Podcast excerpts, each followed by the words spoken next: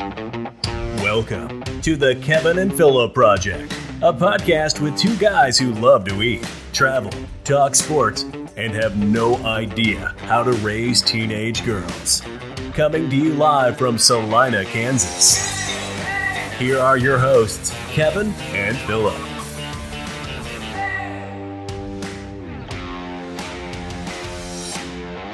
Welcome to season five, episode three of the Kevin and Philip Project, coming to you live from the big metropolis of Minneapolis, On the Kansas. road again?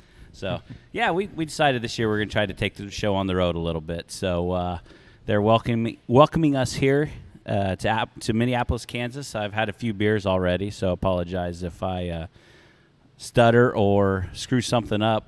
Phil, and we are at the farm in Minneapolis, Kansas. And uh, at, like me, if you've never been here before, you'll be very surprised at the how nice this place looks, how good it looks. The, I mean, it's. I'm thinking we're going to go somewhere that's not um, New York City-ish.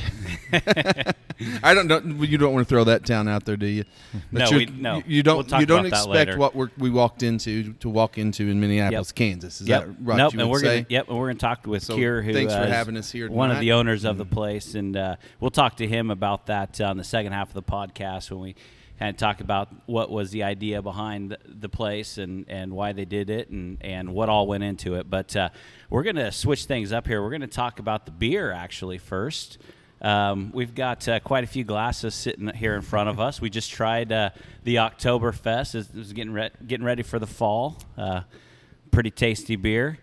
Um, we'll talk about which ones we're drinking here in a few minutes, but we've got the brewer here with us. You want Hello. to introduce yourself? Yeah, uh, my name is Kyle Banman. I am the brewer here at the farm and the Odd Fellows, and ho- hopefully everybody is enjoying the beer so far. So, Well, why don't you tell us a little bit about your history, how you started brewing beer, and uh, your journey from that start to why you're here today? yeah, no, um, it it really all began. Um, I guess you could t- trace it back to Little Apple Brewing Company up in Manhattan. Um, I was a K Stater, and uh, yeah, there you go. Still a little sad after the loss this weekend. SEC, SEC. I was waiting for something. but I, I found I wasn't too big on the Aggieville scene. I, uh, I- well, like most college students, I was hunting for a, a good deal, and I discovered that well, I liked the beer a little bit better at Little Apple Brewery, and on Mondays the pints were a dollar fifty anything. So, as a college student who you know, was enjoying a good beer, this was just it didn't get any better than that. So I and it really just fascinated me that right on the other side of that wall was where they were making the beer. It didn't come from some big factory in Yep. you know St. Louis or outside of Denver. It was just right in this building, right on the other side of that wall, and it got under my skin. Just this notion of being able to make your own beer and. Hey, it doesn't have to be fizzy and yellow. It can be red. It can be black. It can have a lo- just all sorts of different flavors with the hop intensity, and it, it's all but the same four ingredients. So that just really fascinated me, and I I wanted to know more. And I got a homebrew kit for Christmas. Been there, done that. Didn't go well for me. No, my first batch was total garbage, and I think there's still a bottle of it in my parents' refrigerator from 15, 20 years ago, whatever that's been now. And I was didn't want to age you, but I was going to say, what year was it that you So- kind of fell in love with this? This this would have been, well, uh, oh my gosh, I got to go back in time. So I graduated K State in 2005, so it would have been, yeah, somewhere in that 2003 range when it really started to get under my skin, and uh, yeah, that I, I think the homebrew kit came a couple years after graduation. At that point, when I finally got brave enough to try it.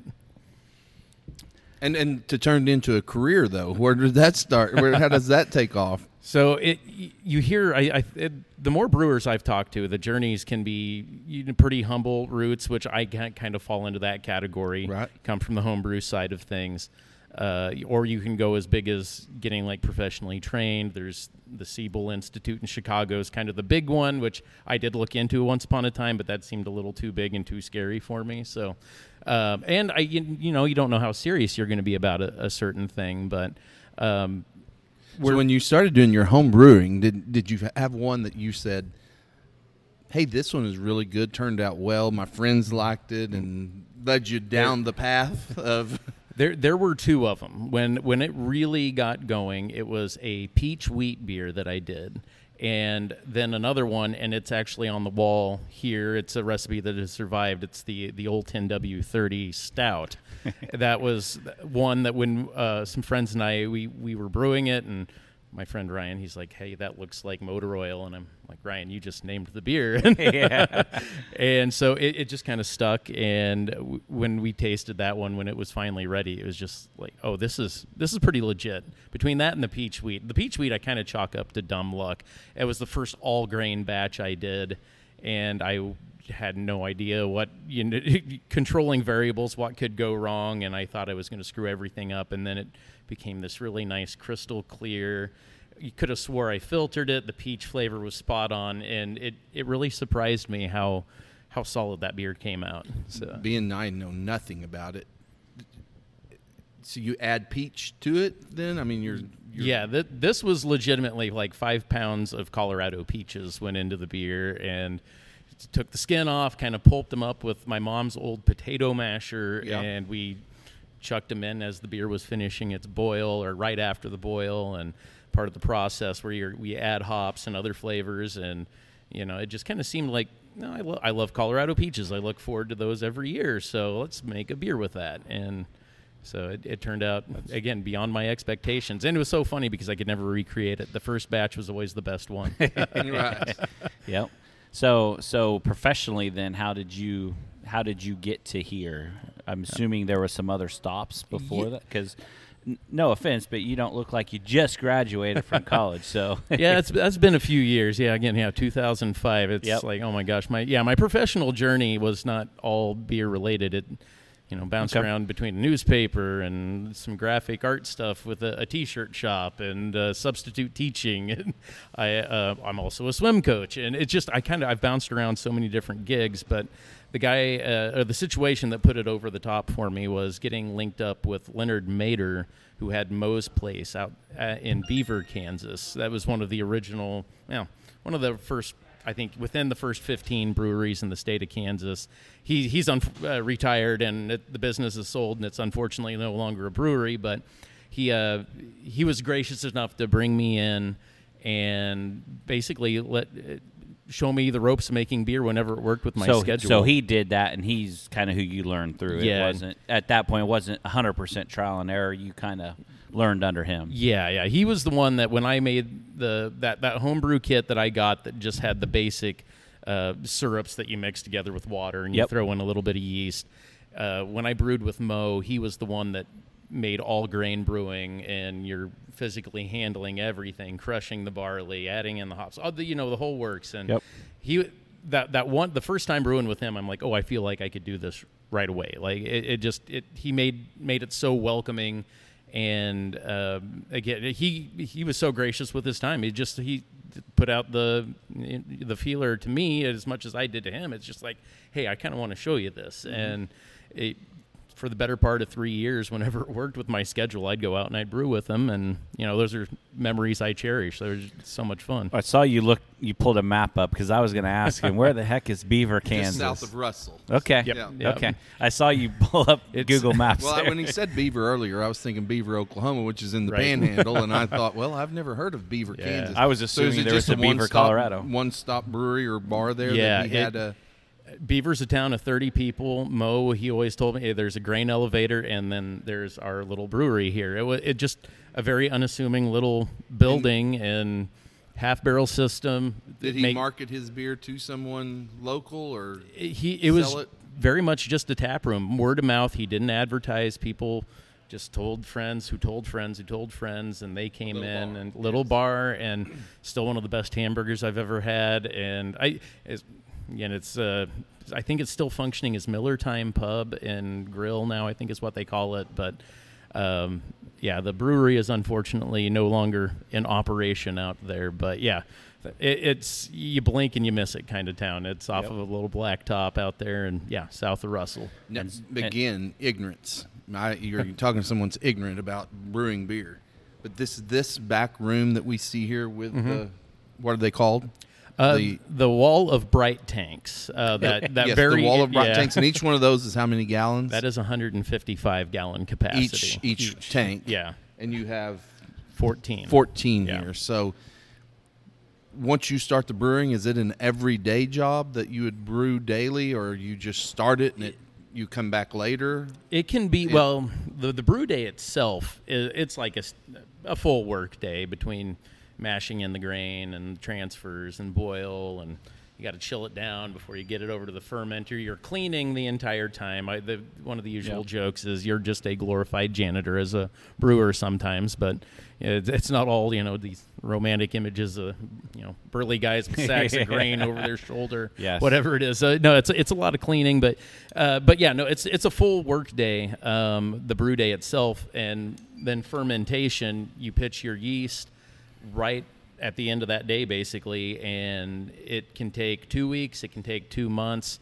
depending on what style you're making. And with with our system, with having the 14 different varieties, it it's kind of can all hit at once. It can be a lot of work up front, and then it kind of cools off for a while. Like right now, and um, part part of the, uh, the the kind of the fun of today, and you know, fighting my little bit of a back pain here that I went through, but um, um, it kind of laid me up, and unfortunately, why I'm not having a beer. But um, yeah, it was uh, I guess for my situation right now, it wasn't a lot of work for me today. Like I, Right. I was actually up earlier and just taking care of a few little things, clean a few quick things. I was like, well, I'm going to go tend to my back. So are the 14, the 14 that are in here are Mm-hmm. full. um, uh, they, they- various states of full, I should say. So if So, the, the most popular beer you would run out of, you have to start over again, Yep. and it's ready in what amount of time? so I, he was saying that one is fermented for months. The Oktoberfest yeah. beer. So, does it ferment here in the the vat Yeah. itself? Or So the the side of the wall that you know from where we're setting our vantage point, you can't see the the four fermenters. So the fermentation vessels, I can keep a beer in there, um, more or less indefinitely. I can put CO two on it. I can keep it uh, temperature controlled. That Oktoberfest we made in I think it was mid April, and we just served it a couple weeks ago, or put it on tap for serve a couple weeks ago, and it I guess the the true history of the Marzen or Oktoberfest style. You know, Marzen is German for March, so traditionally it was a style brewed in March and then served And for then the harvest. So, yep. So, So they put it in when they plant the seed, and they drink it when they. that's pretty much it. Yeah, yeah, yeah, okay. so- I didn't know the story of it. That's Yeah. the that's the common German way it's done. that that for that particular style, yes. So seven months. yeah, so. so That's crazy. Yeah, no, I uh, going back, I I did the home brew thing a couple times. Um, I mean, it was drinkable. wasn't the best. I did have one batch is this one? that I uh, I, I don't know. flavor. That's Oh, the stout. that's the white Yeah. stout. Yeah, that's we'll get to that. yeah. I don't know. work, Um, yeah, let him work his way down the b- wall up here. But I, I remember one day sitting in my house, and I heard glass shatter. oh, you had one blow up. That was weird. then I heard it about five minutes later, and I go downstairs in my uh, basement, and I'm watching bottle after bottle explode. I didn't do it right. Yep. L- little, little too much uh, carbon dioxide in there, and I, Yeah. I believe that's what it was. But, uh, priming priming sugar so in the yeah, bottle. so Great. that was my uh, that was my experience, my my beginning and end of my brewing experience. so, well, so those tanks. So you mentioned there, you know, various states. Like, Yeah. so sometimes you'll have a few of those full. Sometimes they won't. I mean, I- I'll say this, and, and I will talk to Kier about this a little bit too. But um, you know, I've been to a lot of of microbreweries and things mm-hmm. like that. I, I travel a lot for work, and so I go to a lot of places. I was just you know at like River City Brewery in Yeah. Wichita last week doing with lunch with some customers and stuff. I have to say that the setup, and we walked through there before we came down here and sat down to do this. That is impressive. Like just walking in and looking at it is way more impressive than anyone I've ever been to. It it was really, and uh, you know, hats off to the Swishers for having the uh, the vision and, and, and ability to follow this through because we.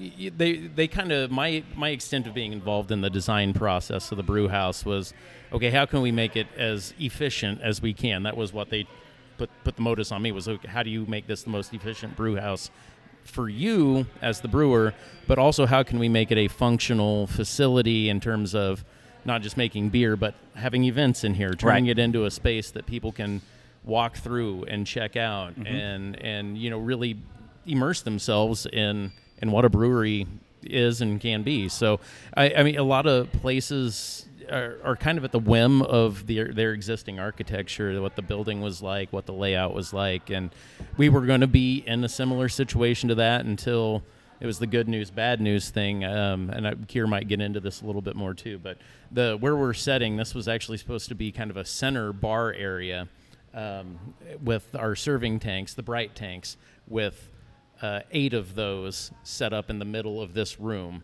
but structural report came back and said absolutely not this 100 plus year old building Yep. cannot sustain that so Just from a weight standpoint. from a weight Yeah. standpoint is I think what, what their exact words was you you could have beer or you could have people but you cannot have both so Right. it it was a, a scramble to figure out what what was the best route to go and you know I'm just kind of thinking well let's just put it in the basement and well it, that was not part of the the overall Yeah. vision so Yeah.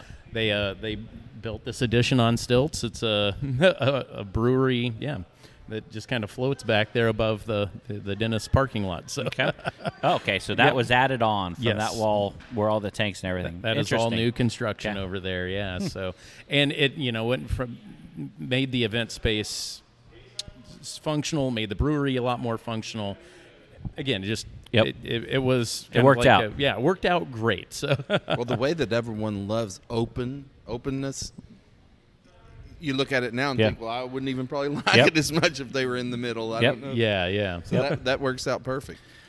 So, walk us through brewing a beer. I, I'm assuming with the um, popularity of microbrews over the past few years, more and more people probably know about it. But just at a kind of a high level, the process, the steps that you kind of go through to to uh, not only make a beer, but when you're thinking about a new something new Yeah. and, and what you what you consider and what you think about before you do that. Right. Yeah. No. It, it, a lot of it, uh, prep work starts a few days, in some cases, a few weeks beforehand, and um, kind of settling on what style we want to make. Um, if it's, you know, this time of year, I'm my brain's starting to go into like, okay, what's we got winter now coming Right. up. I need to think about uh, like maybe a little bit of a heavier Scotch ale or. Uh, maybe doing another imperial stout, something along those lines, and uh, so you you got to make sure you have your ingredients on hand, and we source those from. Um, there is a Kansas malt company. There is a Kansas hop company. You can get locally grown ingredients, and that is ever expanding. But there are some ingredients that we do have to go out of state for, and uh, just yeah, hops. A lot of traditional growers up in the Pacific Yep. Northwest. Make sure we get varieties we need from, if we need to, get them from there. Um, grain comes from Colorado, also from the Pacific Northwest. Kind of Canada. One of our grains has a, uh the the malted oats come from Canada for that beer, and it, it's just kind of yeah what you need. You got to make sure you're planning ahead because when you get to brew day. If you're missing something, well, you, you're you're locked Yeah. in. You're Yep. you you. I love. Fortunately, I, yeah, I've been playing my cards right, and I haven't ran into that situation. so, so yeah, no, it's uh, kind of make, getting all your you know, I's dotted and T's crossed before you even Right. get to throwing grain into water. And um, usually things really kick in the day before. I'll weigh out the grain, get all my pro- proportions set, um, get get my water level set, and the the water that I'm going to brew with up to temperature. Um, so it, that's another one. If I got caught and I didn't have my big tank at 180 degrees, that thing takes uh, it, that's about 300 gallons. And again, that if I if I started from ground temperature to Takes a get- while. it take a little while. So yeah, start that up the night before. Um, so that way, when I get in uh, morning of a brew day, it is uh, throw the the grain into the the crusher. Uh, get it at mix it with the hot water as it goes into the mash tun get everything stirred up uh, check my temperatures if I need to make any adjustments on the fly with that i can do so um, uh, let the grain hang out for about an hour with the hot water um, then we there's a fun word uh, called Vorlauf. Uh, it's uh, German for, for recirculation. A lot of German words in brewing get bounced over. It's, go figure. Um, but the Vorlauf process uh, that takes about 15 to 20 minutes, and then about another hour, hour and a half to get the liquid to transfer from the mash tun to our brew kettle. That's a pretty large volume of water. We got to bring it all the way up to a boil. Sometimes that takes a little while um, as well. Um, if you play your cards right and things are flowing well, as uh, we that process can take as little as a, again, I think I said about an hour and a half. We've had it take as long as about four hours before. Okay. A lot, a lot of variables that you're Yep. trying to control with, um, you know, how thick your mash is and how well things flow. So um, in the kettle, it spins about an hour. We add hops, whatever other flavors we're doing for a particular batch. Then we've got to chill it down uh, because you you know yeast will die if you Mm-hmm. Yep. pitch it too hot. Too hot, so you got to keep that yeast happy, and it, we're ideally looking for 70 degrees or under. Um, if we're doing a lager, it's 50 degrees Right. or under, somewhere thereabouts. And um, uh, that process can take uh again about another 30 minutes or so, and it's kind of like you add all that up, and you're like, yeah, that's a pretty full Yeah, it's a day full when all day. is said Yeah. and done. So yeah, it's uh, Again, is all this done in this room right here? and all Everything of is that done is- is yeah, right there. right in that room. So So those things can be heated up. Each one of those tanks Uh, can be heated up, or is there a separate? separate Yeah, one it's on for the other side. Yeah. Okay. So Yeah. But I, I, I can't see from here. Okay. Yeah, and the, the fun part with that that wall and just it when people come in and they see that and Yeah. it's just it's Yeah. that, that big imposing thing, and it's not to like you know be at the buzzkill, but I, I always describe it like think of them as big kegs is all they are. It's like it's a big keg, and so it's a- Everything else is done on Yeah. the other side. Okay. okay. So, uh, but yeah, no, it's so you're getting the freshest of, of the fresh that way. It's not going. I mean, we do keg if we're like getting prepped for a fe- festival, or if I need to get some product out of the way in one of the bright tanks, then um, you know, we'll, then we will keg it if we have to, or we'll put it into our cans up in the, the fridge up front there. But um, but yeah, no, they we we liked that idea for keeping the beer fresh and keeping it minimally processed. I guess if you want to think of it that Yeah. way, it's one less transition point, one less. The one he's to drinking, you said started in March. Mm-hmm. The other ones can be just done in a day's time or a week's time. couple uh, weeks. Couple um, weeks yeah. time. Um, I if I really was pushing, I could probably turn one around in about a week. But I probably wouldn't be terribly happy with the product. So I would I would want to. I think the the shortest turnaround I've ever done was right at two weeks uh, from brew day to the day it was served, and that was early early on in the process when we were just trying to get everything filled up and ready to open. So. Yep. Well, that's about as fresh as you can get. Two weeks from Yeah. start to drinking. That's So that's a short So period of some time. of those, uh, some of those ales, the a nice light blonde ale, or even Yeah. the- I think the brown ale was the one too that was just a super quick. It was like we brewed it and it just like, oh, we're ready to go with this already. It's it's there. So So there's 14 different ones. How often has these those 14 changed? one had to be empty for so you only had 13 for a while if one was waiting for Oktoberfest. yeah, So there was 13 different drinks up here at that time. Maybe and what would you do with your extra space that you had up there? Sell a Chardonnay or something? So no, actually, the way well with the Oktoberfest, the way we played that, we had a uh, uh, a Dunkelsbach um, on. We called it a mini Bach was the name of that one, and I had about four kegs, uh, twenty gallons worth of it left, uh, and so I just put it in those kegs, put it down in storage, and now that beer is actually on one of the taps on the the guest taps on the end of the wall.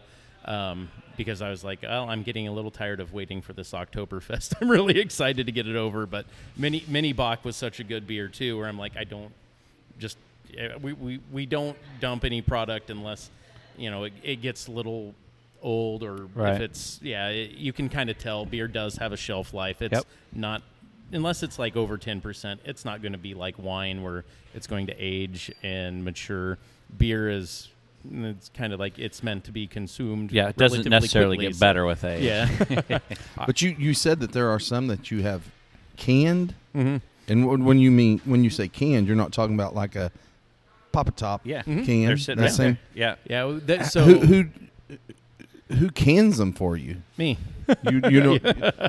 so There's a Yeah. cooler over there, and they're in there. Yeah. Uh, uh, we we have a countertop can seamer. The, it's uh, Okay. that they're called crowlers is kind of the industry term for them. The the 32 ounce, and then there's also uh, you can get modifications to the machine to get uh, retool it to make it a a 12 ou- or 12 or a 16 ounce. Ours is set up to do uh, 16 and 32. So uh, it's they, it's such a uh, becoming more of a common thing where you don't have to have a large scale canning operation.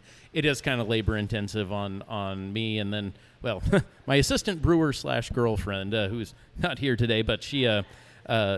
Kathleen is a big help. She loves running So, the canning so was she a girlfriend or an assistant brewer first? uh, girlfriend Okay. first, yeah. We, we kind of came as a package deal to the farm, so um, Well, we haven't we haven't talked about the different flavors just yet, but yep.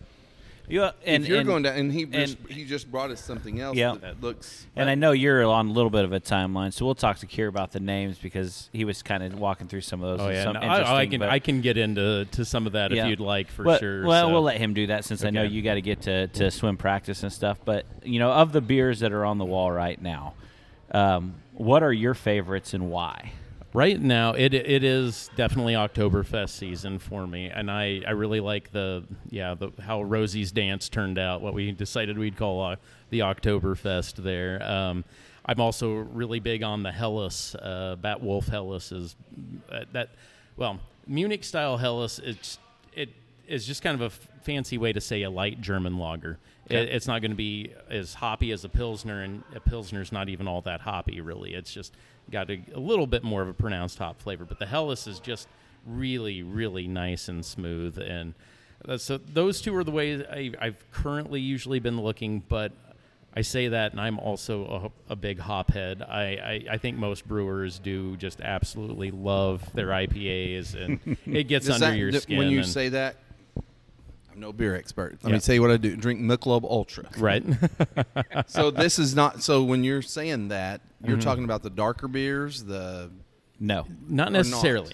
Not, uh, it can be, but not necessarily. So, I think, uh, well, so kick it back to a little bit of the history element here. I was a history major at K State, so but putting that de- degree to use in any little way I can. IPA, I it, it's so funny to me when I started out becoming a craft beer fan, becoming a brewer.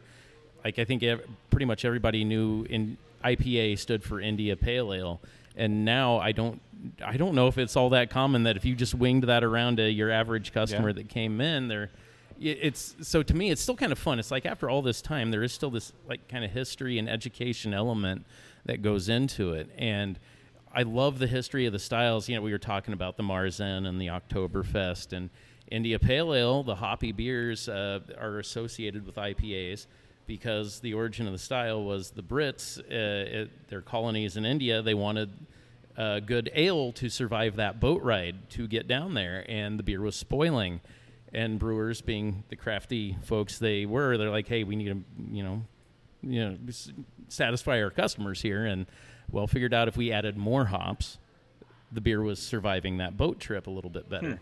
And so when they got, you know, got to the colonies in India, K tasted a little State bit history, guys. hey, everybody, listen up. It's K State. hey, we know our beer history. Oh my I, God! one of my first papers I wrote my freshman year was What's like your a record history against of beer. Missouri?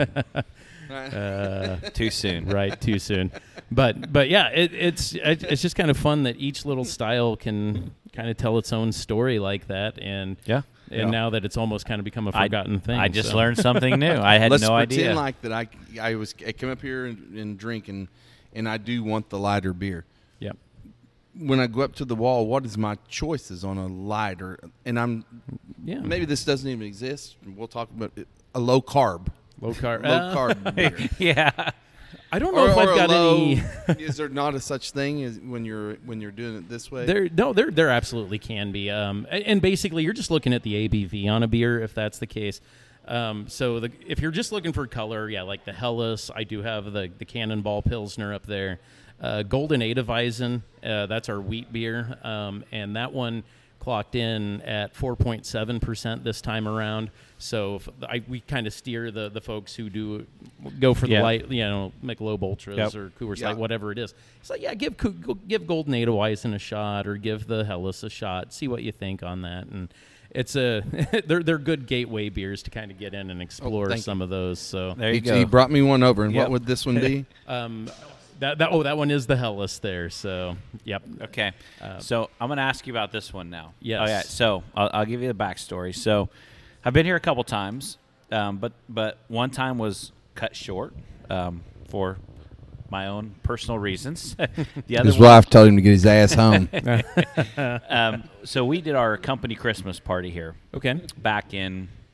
Well, we don't do it in December, so it's probably January. But Gotcha. So this stout, and I I'm a I love stouts in the wintertime. That's like my go-to. And I saw this, and I've never had a, a stout that looked like this before. Right. Um, so I had to try it, and I tried a couple other ones, but I kept going back to this beer that night. And this is of the ones I've tried so far, my favorite. But part of the reason is is because it completely blows my mind on everything I know about stout. You smell it, you taste it. It smells like a stout. It tastes like a stout. It does not look But like does a stout. It does not look like. so. See-through so- almost, yeah. right? So, so tell me the history behind this one. So yeah, that it's kind of funny. It's like that one is kind of just a recent creation of the the craft beer industry, calling a beer a white stout uh, because it's it's just kind of a made up thing. Uh, the I was at a oh an event. Buddy of mine invited me to. Just called it a beer share. Somebody was cleaning it, cleaning out his beer fridge, and Okay. just like, hey, let's have some samples. And well, as those nights like that typically progress, I wasn't remembering a lot of what I was trying. But I remember one of the labels said white stout on it, and that just kind of stuck in my brain. I don't remember much of anything about the beer. I just remembered white stout, mm-hmm. and I kind of got obsessed with that. And I'm like, I could figure out how to brew that. And it, it in the simplest, I guess, way to sum it up, it's a coffee beer, but Yep. just you know, because branding and marketing, and sometimes it's fun to call something, uh, you know, a different thing. And I, uh, with what I do with my brewing style, I'm very much traditional with a twist. Is like I how like want to describe how I approach the job, and um, how could I take a blonde ale but put a twist on it? Um, and then I thought back to that white stout, and I'm like, all right, now's the time to figure out if I can infuse coffee, infuse cocoa nibs, infuse bourbon, a little bit of smoke flavor, and but still keep the beer light. And it it, it wasn't as crazy like intense and and as hard as I drew it up in my brain. Be, it just kind of making sure that okay, well, don't crush the coffee beans because you don't want to let color leach out. Um, well, okay, how do you get smoke flavored in there? Well, you got smoked malt, so use uh, a little bit of smoked barley. The the cocoa nibs the same way. It's like you're not using like cocoa powder or you know like not just squirting Hershey's chocolate syrup into the, the kettle or anything like that. It's you're actually taking the the, the raw well mostly kind of whole form cocoa nibs from the plant. Excuse me, the plant and um, and again I'm a uh, you know, always thinking of cleaning and sanitizing and all that. And I'm like, well, I want my coffee beans and my cocoa nibs clean going in there.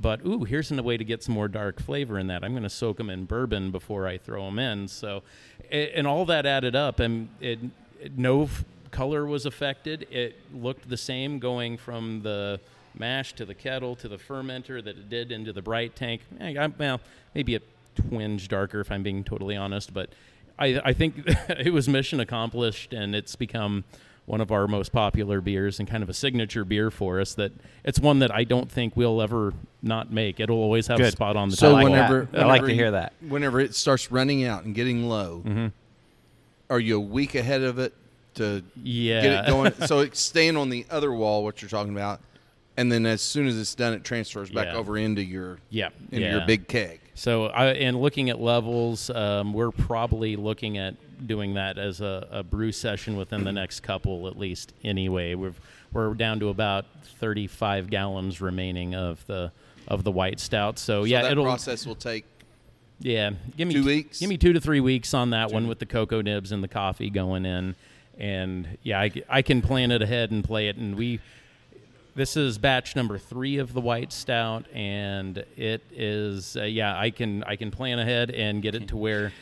It it might be like a couple of days just in transfer, cleaning out the old the, the tank and making sure there's nothing funny in there, and Or you, then you make bringing sure the that it's, it's completely empty, cleaned out, and then Yep. the new batch goes Well, in. if, the if new Kier batch keeps over. bringing me more, there's only going to be about 32 gallons left before we leave. Well, so, so another me- thing I can I ask to- one more question on this real quick? oh, of course, yeah. So, when you make a new beer Mhm. like this, so I mean, I know you kind of have a pretty good idea of, of your ratio of ingredients and stuff, but do you make a smaller batch first and try it out, or are you are you confident enough in your abilities that let's just roll with a full batch and see what happens? I, I it, it- well, and the way things progressed with us and the the brewery being like the last part of the building that opened up, I was doing a lot of test batches out of the uh, the, the the dentist office break room was my brewery for a while. I was making I was just doing my I've home been going brew- to the wrong dentist. Yeah, I know, right? Yeah. Five gallons at a time. I was I had a, I had my old Gatorade cooler with the false bottom on it, and I was making a lot of our test batches. And it is kind of amazing how many of those beers that we we tried out on small scale there that then graduated up. So yeah, the we brought back the the old 10W30, the the stout that looks like a stout. The white stout was a batch we did a handful of times. The um, rosemary rye IPA that was another one that we we brewed at least three times on small scale, but and before we took it big. Um, the oat ale that was another one we did on small scale a few times. Um, but then there are others that I is I have gotten to the point now where like the um, oh the Helles was one we just I'm like yeah I'm, I feel good enough that we can just go right into it. I don't need to mess with doing that on small scale. we we usually try to make a Seinfeld uh, reference on every show.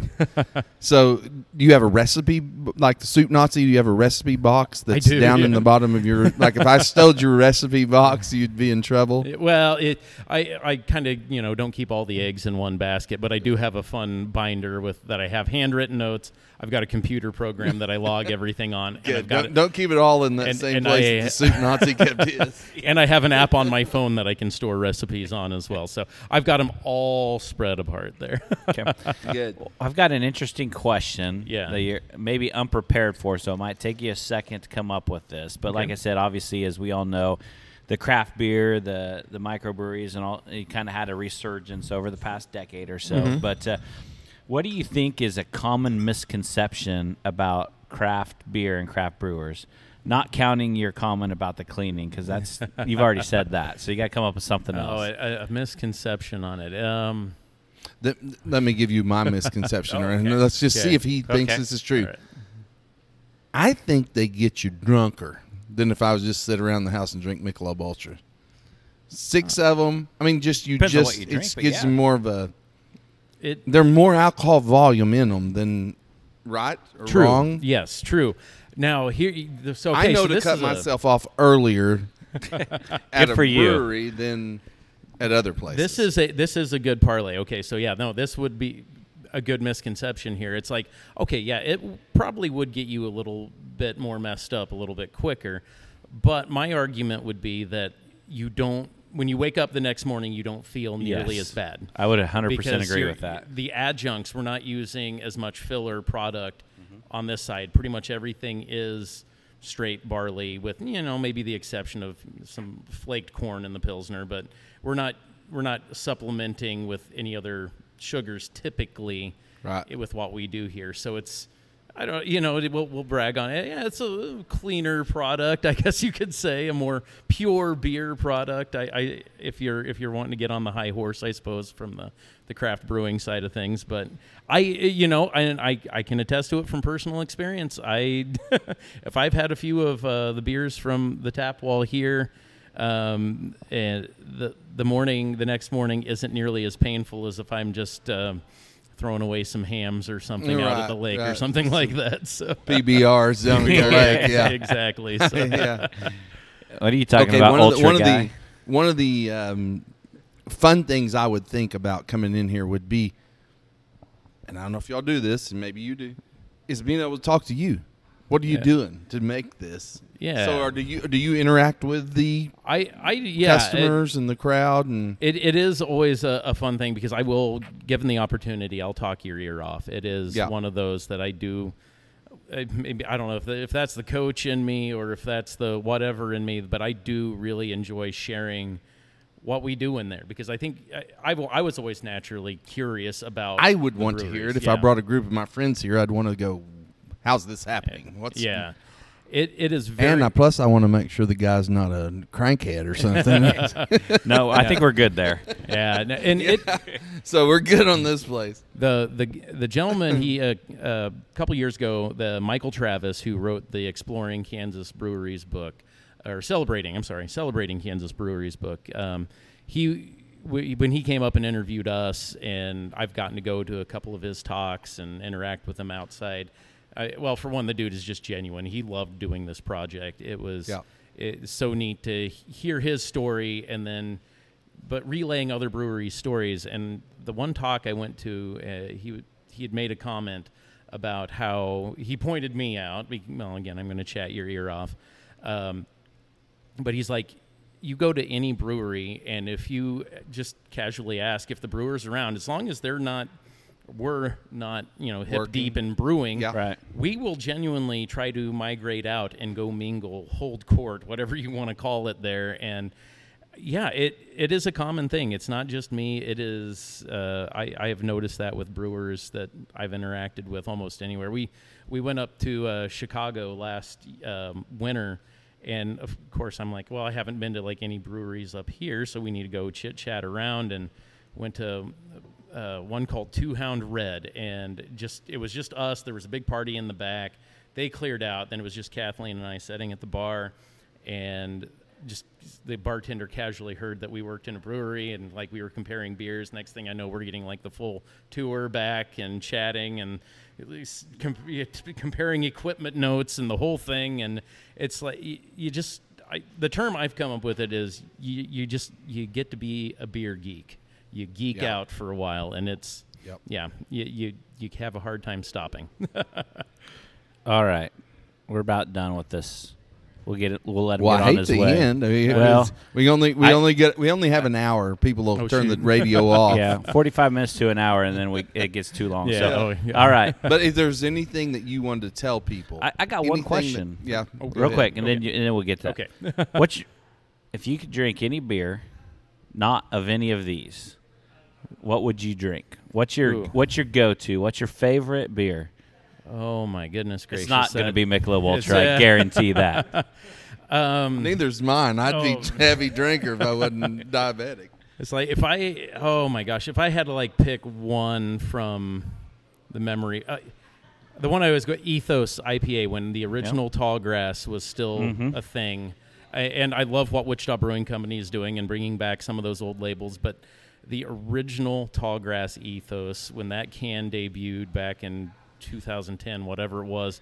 It was just like mind blowing. Like Hmm. I have never had a beer with this much complexity come out of a can before. I've had a few other craft beers in cans, but I hadn't had one that tasted quite like and that. I, I've not had that. I, I, I'm at one point I tried to get it because that got to be the point where it was really hard to get your hands on, and then I just gave up because it, Yeah. wasn't worth Well, they, effort. they had issues with like apparently it label might have been. and naming, and Yep. I think it was a winery that had issue with them calling it because they had a wine called Ethos and their beer was called Ethos. It, it was like this whole thing, and then the beer uh, disappeared. Thank again, thank goodness Wichita Brewing Company had the connection Mm-hmm. with Tallgrass, and they were able to bring that label back. And uh, it it was I don't know if I had just built it up so much in my brain, but when I tried it again, I I think I had like two or three uh, pints down there at one of the pubs in, in, in Wichita, and I just I was happy. So it was- Good. yeah, All right, good to know. Yeah. I, I- yeah, I didn't realize it was still around. So Yeah, it- it's- maybe I can get my hands on one after all now. It- yeah. I- They always rotate through those old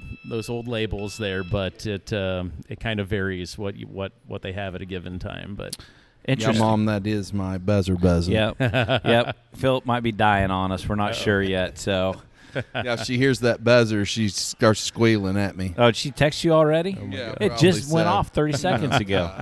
All right, go ahead, Philip. Sorry. right. That I, I don't want you to leave here without saying something that I mean, is there something that you love about this place where you found it, how you found the place? What you you tell me. well, Is there something you don't want to miss saying when you leave here? Oh, it's just I, what an amazing experience it's been to, to to be a part of this and to help yeah, you know, and what my whatever small way it was to you know kind of see this idea come to fruition, and then to I my my usual joke is no nobody's thrown a beer back in my face yet. So you know, I, and I yeah and yeah I know not everything's been an absolute home run each and every time, but each beer I've been very proud of how it's came out and um, I haven't had any regrets on any of them yet. So uh, it's just yeah, for people to come experience this place and to get sh- to share those stories and to chat with you know somebody who heard about us because of a random article or whatever it was that swung in from Kansas City or you know people swinging through from Colorado and to get some of that the feedback that you know it's like oh no I yeah I'm I'm I mean, like a legitimate brewer here. You know, I still have to pinch myself Well, sometimes. do- like I get to do this. Is there the travelers that go tra- travel and go to oh yeah, different Yeah. breweries? yeah. So we, we've been a stop on people either heading up north to Courtland and Irrigation Ales, or out to Flyboys and Sylvan Grove. Yeah. Or you know, stopping at Blue Skye and Slime. So there's just so many little breweries, and we all like to send you know customers to each other's Right. places because it's really yeah your your competitors sure but it's a friendly competition because you know if we're doing good that hopefully means irrigation ales is doing good that means flyboys is doing good and so we're we're all trying to lift each other up and i think that's now again you know, a neat part about this community that I I haven't been a part of a ton of different industries, but this one in particular has just got a really neat feel to it across the board, and it's like who doesn't love just hanging out and having a good beer with somebody? Right. So, yeah. I'm having a pretty good time. Good.